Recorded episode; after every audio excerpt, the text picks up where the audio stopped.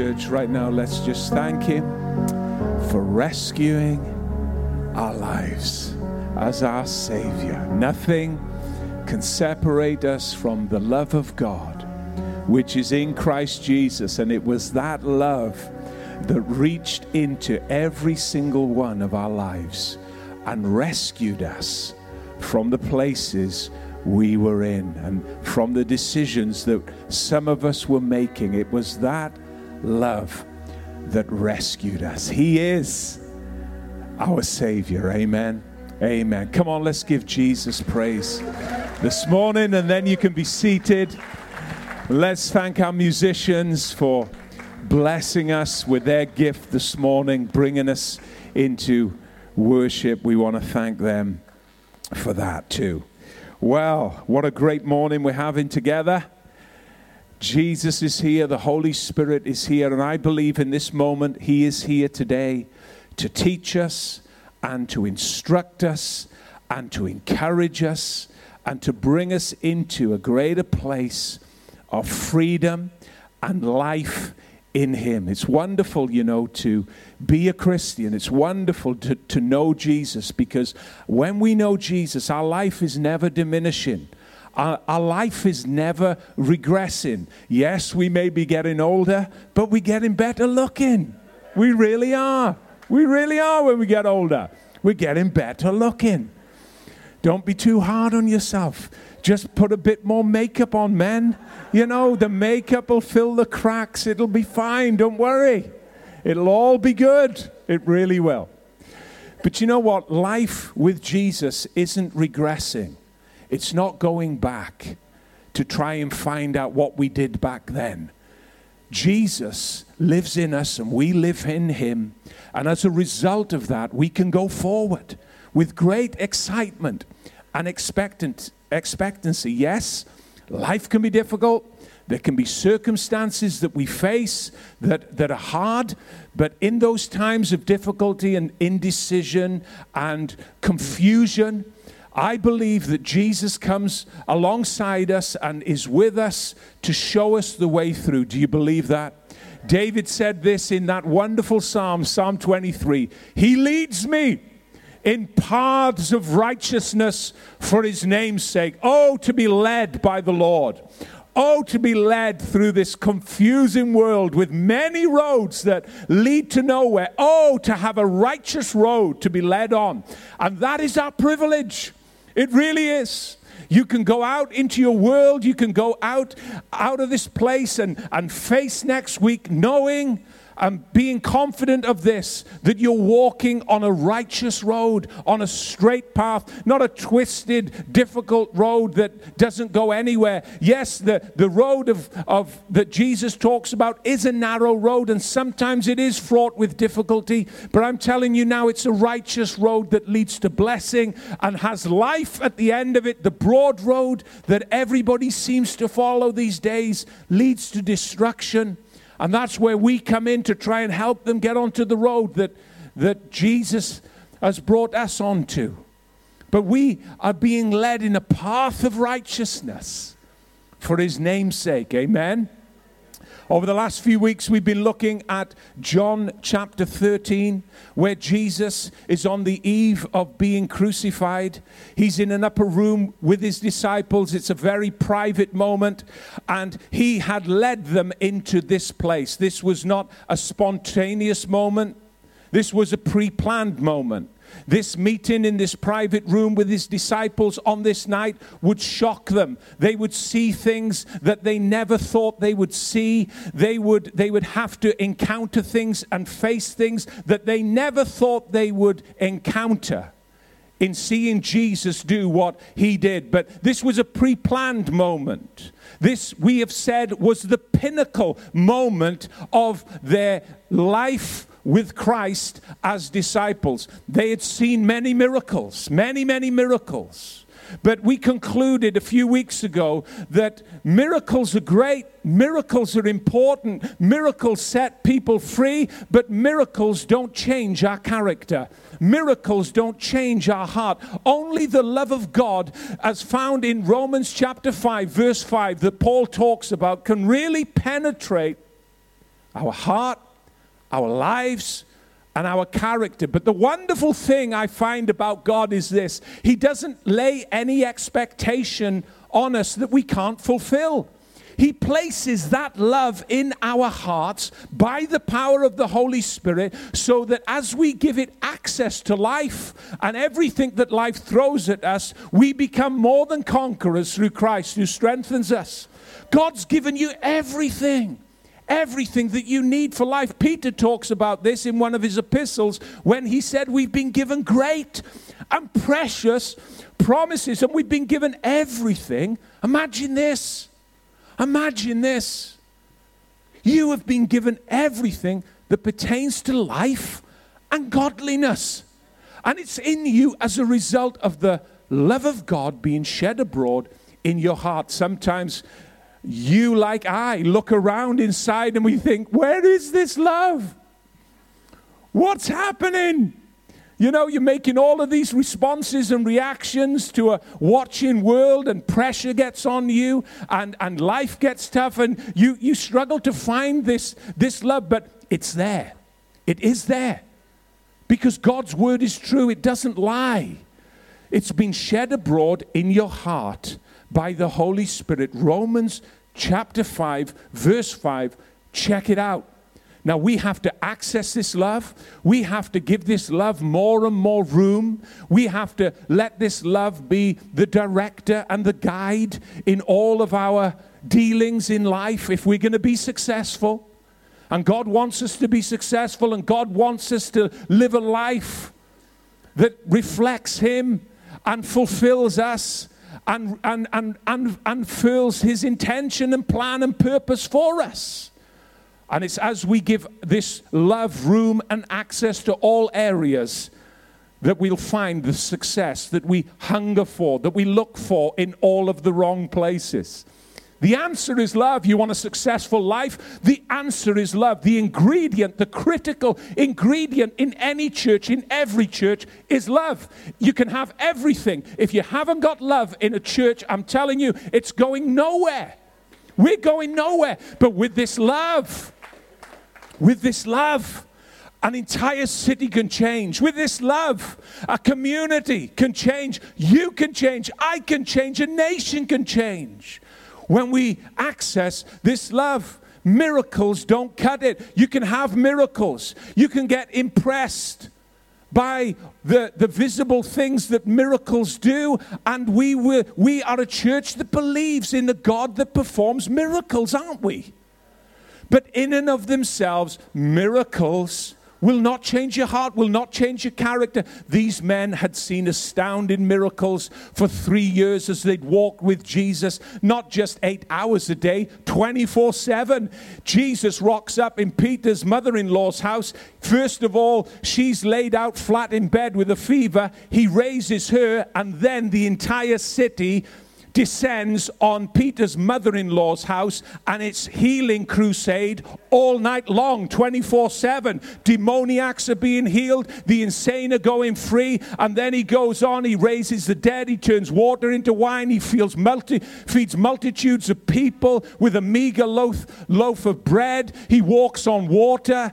You know, he's doing incredible things. Their eyes are seeing and encountering miracle after miracle after miracle, but on the eve of this, the greatest night of Jesus' life, in the afternoon, the disciples are having an argument. They're arguing. Jesus isn't there. They think he doesn't know about it. It's outside of earshot of Jesus, and they're arguing and contending with one, with one another. And this is the argument Who's going to be the greatest? You see, they'd seen all the miracles, but their hearts were still hard. They'd seen all the wondrous things, all, the, all of the displays of God's power, but the power and the miraculous intervention and all of the signs and wonders that Jesus did, as good as what they were, didn't penetrate the hard hearts that the, the disciples had. They were arguing arguing. Who's the greatest? Well, I want to sit on his right hand. I want to sit on his left hand. I want to be the one that succeeds Jesus.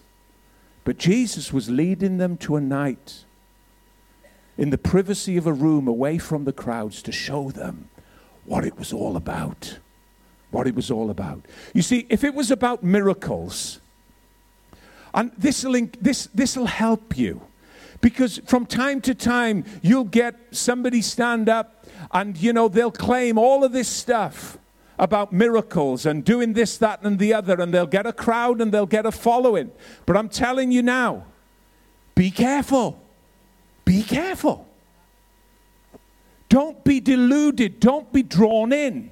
Check everything out by the Word of God. If it was about miracles, the children of Israel would have been mature, strong, and able to comprehend God's word and would have had a healthy relationship with Him. They were in Egypt for 400 years. God delivers them through his servant Moses. He humbles Pharaoh, you know, grinds him to fine powder, like that anointing just leveled that whole thing. He leads them through the sea, closes the sea down on the Egyptians. They see him no more. And then for 40 years, God performs miracle after miracle on a daily basis. There's a visible pillar of fire by night, a cloud by day, representing the sign of God's pleasure and God's glory going with them. And they saw miracle after miracle. And then they got to the moment where God wanted them to enter into the promised land that He'd promised Abraham. And you know what they did? They rebelled against God. They turned around and said, We would have been better off in Egypt. We wish you hadn't brought us from, from Egypt, from our, from our slave masters. They took better care than, than, of us than you. We, we liked the garlic and, and the pork in Egypt. Imagine that. Imagine that. Miracles don't change you. Miracles can just leave your heart hard. Miracles can just leave you familiar with God. But it's the love of God penetrating into our hearts that will really make the difference. Please, I'm not talking about miracles. I rejoice in miracles. We have, the, the, this whole church has a wonderful history of miracles. Your prayers are going to be heard by God. You're going to understand that. You're going to see miracle after miracle. But please, please, miracles come with a warning. They can make you arrogant, they can make you proud, they can make you feel as if you're the man, you're the woman, you've arrived. Everybody's got to look to you because you've got a special anointing. Be warned when God starts to use you, when God starts to answer your prayers, be warned of that old enemy called pride.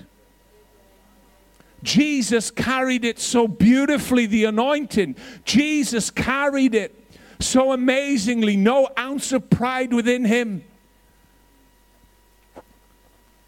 no superstardom he said, if you want to become the greatest, you've got to become the least. He was the greatest and he became the least.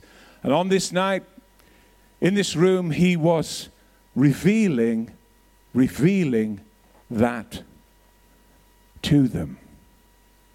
Amen? Revealing it to them, showing them what the kingdom was all about. Now, we'll may get to some of that today. But I was reading a, a story recently about a man called Andre Thomas. And Andre Thomas was a Hungarian refugee. I found it quite powerful, quite moving, this story, when I read it. Hungarian refugee, and he had been imprisoned in the Soviet Union, in the Soviet prison, for 55 years. In 1945, they imprisoned him. And in the year 2000, things were easing with, with pressure in, in Russia, political pressure was easing, and they decided to release their political prisoners. But for 55 years, this man had been incarcerated in a prison. And when they came to release him in the year 2000, they didn't really know what to do with him because he was talking gibberish. He didn't have any understanding, as they thought. And they wanted to privately do away with him because he was an embarrassment to them. But then somebody said, why don't we, why don't we get in a Hungarian psychiatrist to check him out, to see if he's all there, to see what's going on with him? So they employed a psychiatrist from Hungary. And he sat with him for a number of days and began to speak to him. And then he gave his report to the authorities. And he said, This man isn't mad. He hasn't lost his mind. He's not insane as you think. He speaks an ancient dialect of Hungarian, and his mind is in a good way. He looks the way he looks because for 55 years you put him in solitary confinement. And anybody would look like that if they've been incarcerated like this man. If you release him to us, we will make him well again. We'll restore him. So by the end of the week, papers were signed, and Andre Thomas was wheeled out of that prison. On encountering freedom, his first request came. What do you think that request was? Because when they heard the request, they were completely shocked. They thought he was going to ask for the fineries of life. This man had been de- denied a staple diet for 55 years. This man had been denied good clothing and warm conditions, all of the things that we enjoy. This man had been denied, and now he comes with his first request, and they were completely flabbergasted when they heard for it. Heard it. He said, "This, please, please, may I have a mirror." He wanted to see the countenance of his face. He hadn't seen his own countenance for 55 years, and he just wanted to hold a mirror in his hand. He did not want food for his body. He did not want clothing to keep him warm. He simply wanted to see who he was and who he had become. They brought a mirror to him, and he held it up for the fraction of a second. And as he looked, and as that mirror reflected exactly who Andre Thomas was and who he had become, he had to turn it over. He could not look at himself and at who he had become.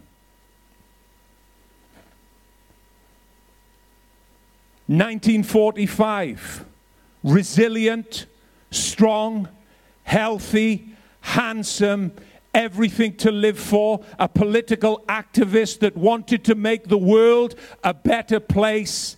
Year 2000, broken, worn down, at life's end, hanging his head, sobbing uncontrollably because now he was faced with the reality of 55 years up close and personal what a Russian prison had done to this man. It had marred him and scarred him and broken him, and he could not look on his own countenance. He could not look into that mirror. His mirror, like your mirror, his mirror, like the mirror that we wake up to every day, reveals the imperfections. It reveals the, the, the, days and the months and the years and life's toll on our bodies. You look at it, and the one thing a mirror does, it perfectly reflects what is in front of it. And you can't deny it, and I can't deny it. I've got hairs coming down my nose, out of my ears, and I'm losing it on my head. I've got bushy eyebrows. It's there, friends. Whether I like it or not, it's there. And that's what a mirror does. It accurately and perfectly reflects that which stands in front of it. And when Andre Thomas saw the brokenness of his life, he had to put that mirror down and weep bitterly. My question is this Is there a mirror for the soul? There's a mirror for the outer. There's a mirror for the, the, the, the, the outer life that we live. There's a mirror that shows us that our life is regressing in some senses physically and aging and getting older. But is there a mirror for the soul? I want to tell you today there is a mirror for the soul, but it is not like the mirror that Andre held in his hands. It is not like a mirror that you wake up to every morning and wish that you could, you know, alter the nose and, and take a little bit off here and there. This mirror is the perfect mirror. It's the mirror that James the apostle talks about in James chapter 1, where he says it's the perfect law of liberty. This is the mirror of God's word word. And if we hear it and do it, great will be our reward. It's a wonderful mirror, God's word. It is not there to reveal your flaws. It is not there to remind you of a shameful past. It's there to show you that you're more than a conqueror through Christ who strengthens you. It's there to show you that greater is He that is in you than He that's in the world. This mirror doesn't remind you of former sins. This mirror, mirror reflects that there is no condemnation for those that are found in Christ Jesus. That's the mirror that we look into. Moses came with a mirror to the people in the Old Testament. They were called the Ten Commandments, and the people could not fulfill those commandments. It was a reflection to them that all of their work, all of their effort would never be able to deal with the sin, be able to deal with the issues that they had in life. It was a mirror of law. But the mirror that James talks about is a mirror of freedom, a mirror of liberty, a mirror that brings you into a wonderful newness of life in Christ. What mirror have you been looking into this week? Have you been looking into and treasuring the perfect law of liberty, the perfect law of freedom that reflects all of the beauty and all of the character of God that is in you? Or have you been going back to that old mirror that you once were characterized by? If you have, there is no longer any reason why you should draw your life sourced from that place. You've been given this perfect law of liberty, of freedom. Paul talks about this, this same mirror that we're to look into in 2 Corinthians. Let me read it to you. What a wonderful verse this is. 2 Corinthians chapter 3 verse 18. He says this, but we all with unveiled faith, face, beholding as in a mirror the glory of the Lord are being transformed into the same image from glory to glory, just as the Spirit of the Lord, just as by the Spirit of the Lord. We have been given access into this place whereby we can look into the mirror, the image of Christ. And this mirror has a transforming effect the mirror at home, the mirror that, that Andre Thomas looked into, had nothing more than the ability to reflect who he was and who he had become. But this mirror, God's Word, the image of Christ, does not reflect who you've been or who you've become. It's, it, it reveals who you are to be in Him.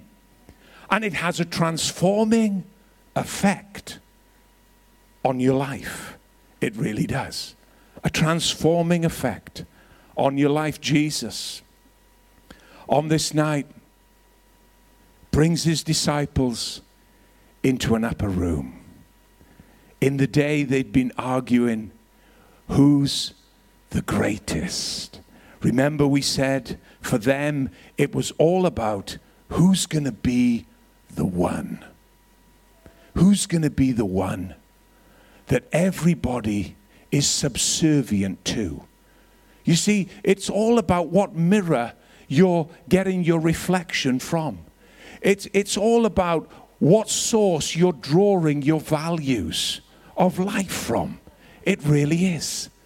Are you drawing them from yourself? Remember, we talked about the, the, the sources of authority that people depend upon. The first source of authority that people rely on is self.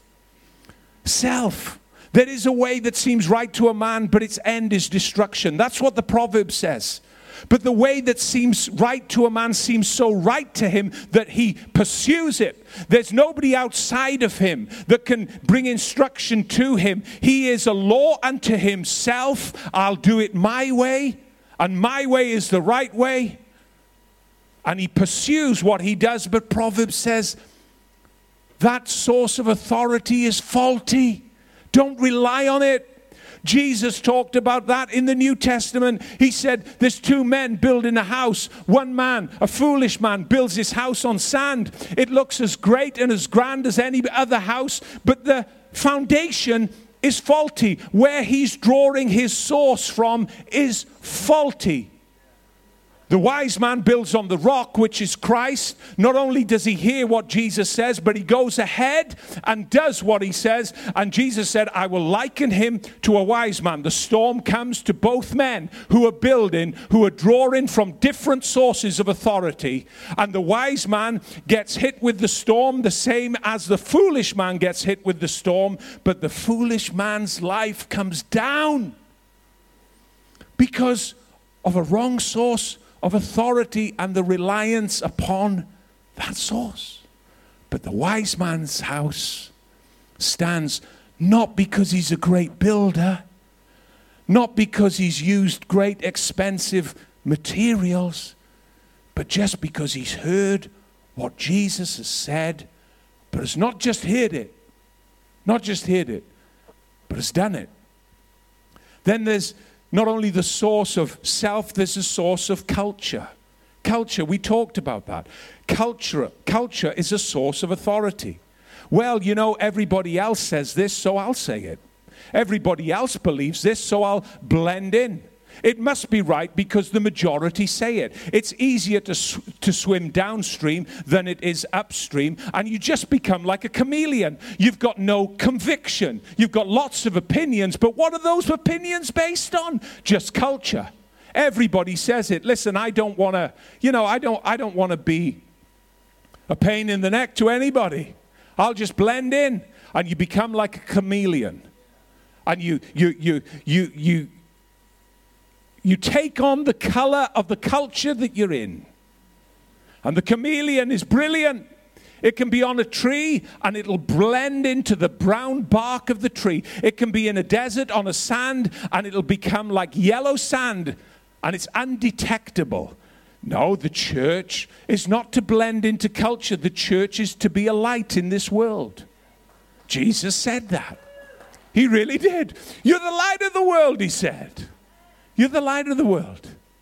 Culture can be culture can be a source of authority. Tradition is another uh, another another source. Well, we've done it this way for you know forever and a day. My grandfather did it this way, my father did it this way, and guess what? We're doing it this way. And there becomes an arrogance and a stubbornness, and people dig their heels in. Tradition is a source of authority that people rely on and people will fight you over. And Jesus said this to the Pharisees He said, You nullify the word of God because of your traditions. Your traditions. Tradition was more important to them than the word that was embodied in the person of Jesus before them. And he could do no mighty work because they held on to their traditions. And then finally, the final source of authority that has to be ours is Jesus and his word. If you hear my word and do it, I will liken you to a wise man who built his house on the rock. The wisdom isn't in the hearing of it. It would be easy. It would be easy if that was the case. The wisdom comes in the hearing and the doing. In fact, when you look at James chapter 1, James is just encouraging the church. He's saying, listen, don't just be hearers of this word. Don't just be hearers, be doers of the word that you hear. As you look into the mirror, he says, if you go away from looking into the mirror having forgot what you look like, you're just like that man that hears the word but doesn't do anything with it. When you look into the word and you see who you've been made to be, you get the wonderful, wonderful blessing of discovering that life that Christ has given you. Now, Jesus, on this night, with these disciples in John chapter 13 was showing them who they could be. He was showing them not who they were. He wasn't in the room debating with them. Isn't it great? You haven't got a debate about whether God exists, whether Jesus is real whether the Bible is true. You haven't got to debate anything. Just do what he did on this night. He didn't debate with them around the table, he just demonstrated. Demonstrated. Don't debate it. As a Christian, there may be times where that's necessary, but the majority of times as a Christian, we are called not to debate. We're just called to demonstrate it. Just go ahead and do it. Just show them the real thing. Show them what it's about. Just unfurl His life through your actions, through your words, through your gest- gestures. Let Him be seen. And Jesus sees an opportunity that they'd ignored because you see, they had been arguing as to who was the greatest. And because the, this argument and this tension was so real in the room, they couldn't even serve one another by what, doing the customary thing to wash one another's feet. And because, listen, this is very simple, but it's very powerful. Because they couldn't serve one another, they couldn't serve Christ. It's really simple. If we cannot serve one another, let me tell you, you'll never serve Jesus. Now you can act as if you're serving Jesus. We, I can act all I want, but if I cannot serve you and you can't serve me, you'll never serve Jesus. And they couldn't serve one another, so they couldn't serve him. They couldn't wash one another's feet. And therefore, the one person that should have had his feet washed was neglected. One man once said this, which is quite powerful, I think. The way that you love the person that you like the least is the way that you love God the most. And it's very true. And if we understood that at the core of our being, I think we would want to love people a lot more than maybe what we do. If my actions and my words to another person is a reflection of how I love God, which it really is, then maybe I wouldn't say what I say and do what I do. Maybe I would hold back on some of the things I say and hold back on some of the things I do. Do you understand what I'm saying? The way that we love people, we like the least, very often is the way that we love God the most. Jesus brings the guys into the rooms. He says, Listen, I'm not going to waste an opportunity like this. This is too good to waste.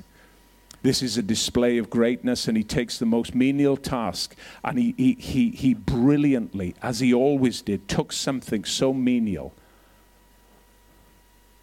and revealed the kingdom of God and the heart of God right through the most menial task in the room that nobody wanted to touch.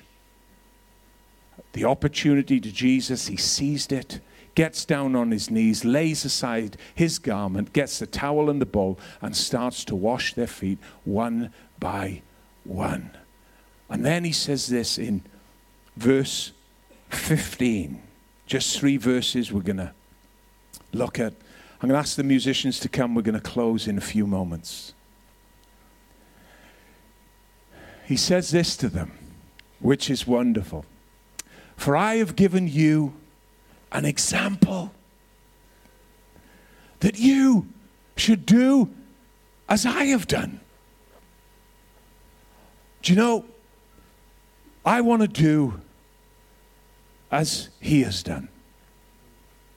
I want my walk to follow his walk. We won't be able to follow his walk in every way that he walked. But there are many things that Jesus did as an example for us to follow.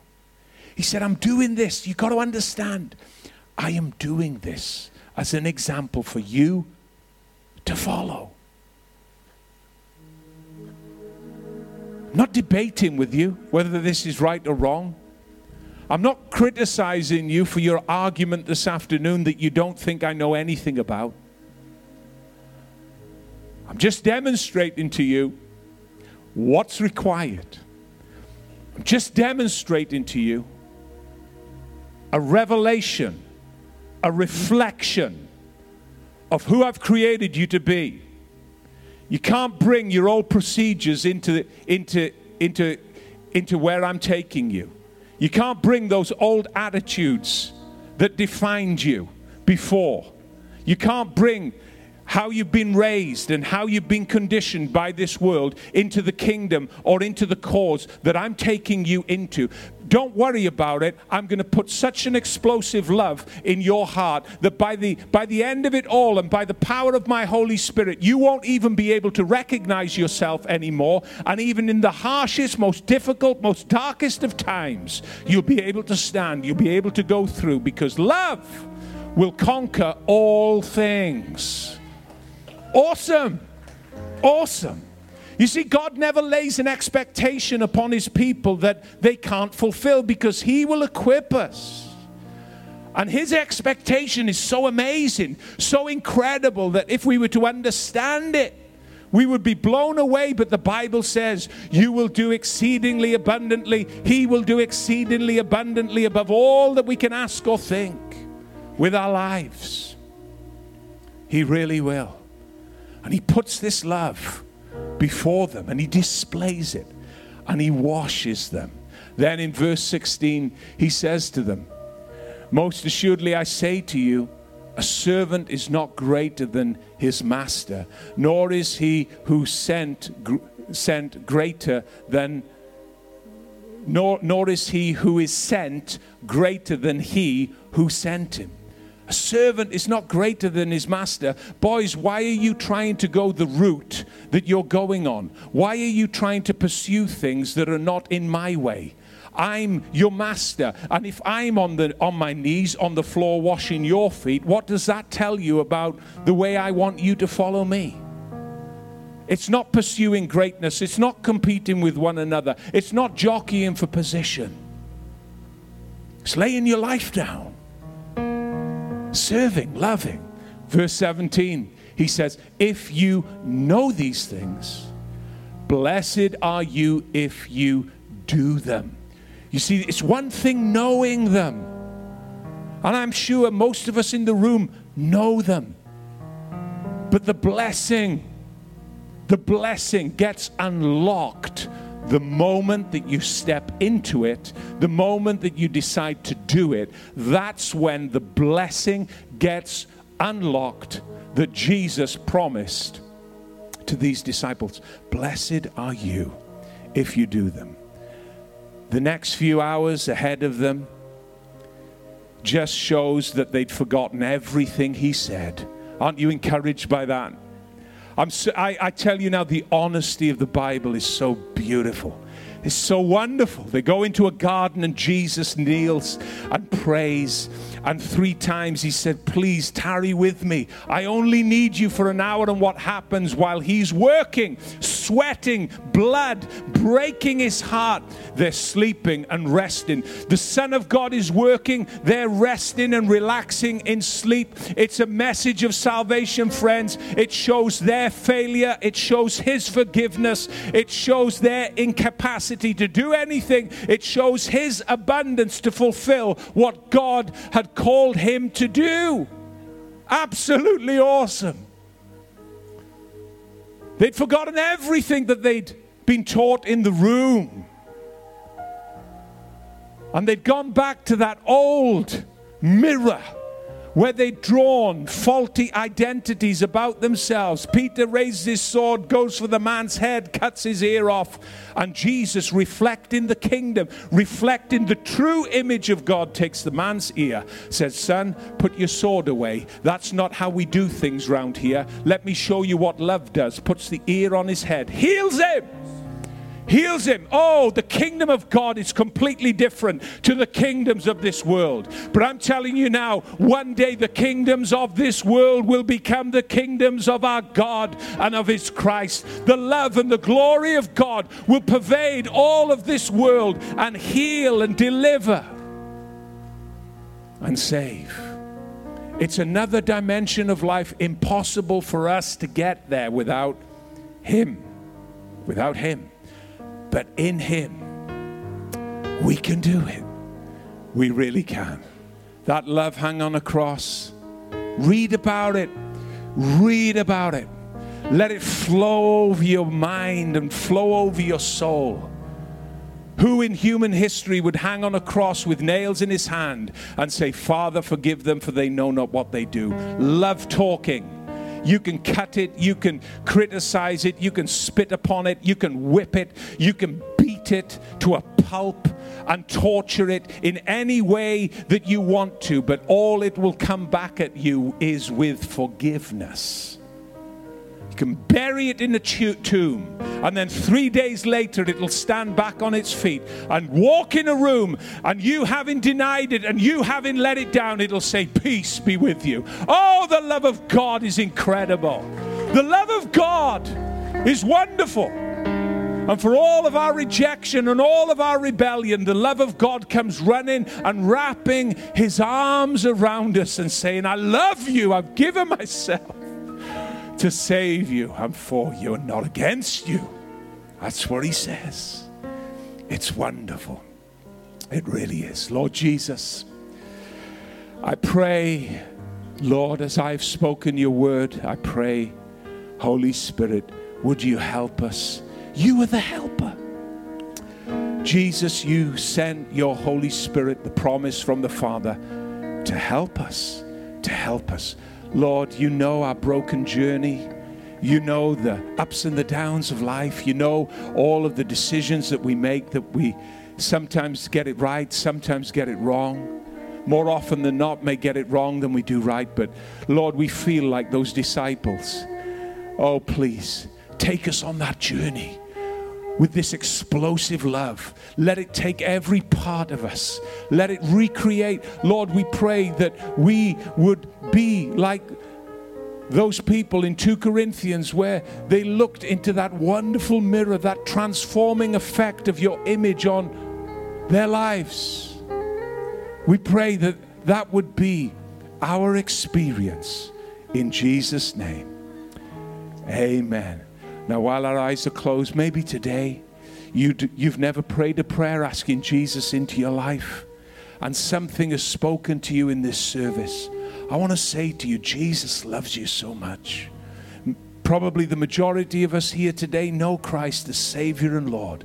But maybe you're here today and you've never prayed a prayer. Give me the, the, the honor to pray a prayer with you right now. Repeat these these words quietly in your heart and believe them by faith. Something's going to happen in this moment. Peace is going to come into your heart. Your life is going to be made whole. Jesus is going to save you and rescue you. And you're going to know a freedom in Him, a relationship with Him for the first time on from this moment. I'm going to pray right now while eyes are closed and heads are bowed, if you want me to pray with you, would you quickly lift your hand up? I'll see it. You can put it down. Well done, Paul. Is there one person? That's it. I see your hand, my love. I'm going to pray with you in a minute. Keep your hand up. Is there anybody else? You're a little bit. There's somebody there down by the sound desk. That's it. Well done. Excellent. Let's keep our eyes closed. I'm going to pray this prayer. And if you haven't lifted your hand but you want to ask Jesus into your heart, just pray this prayer with me.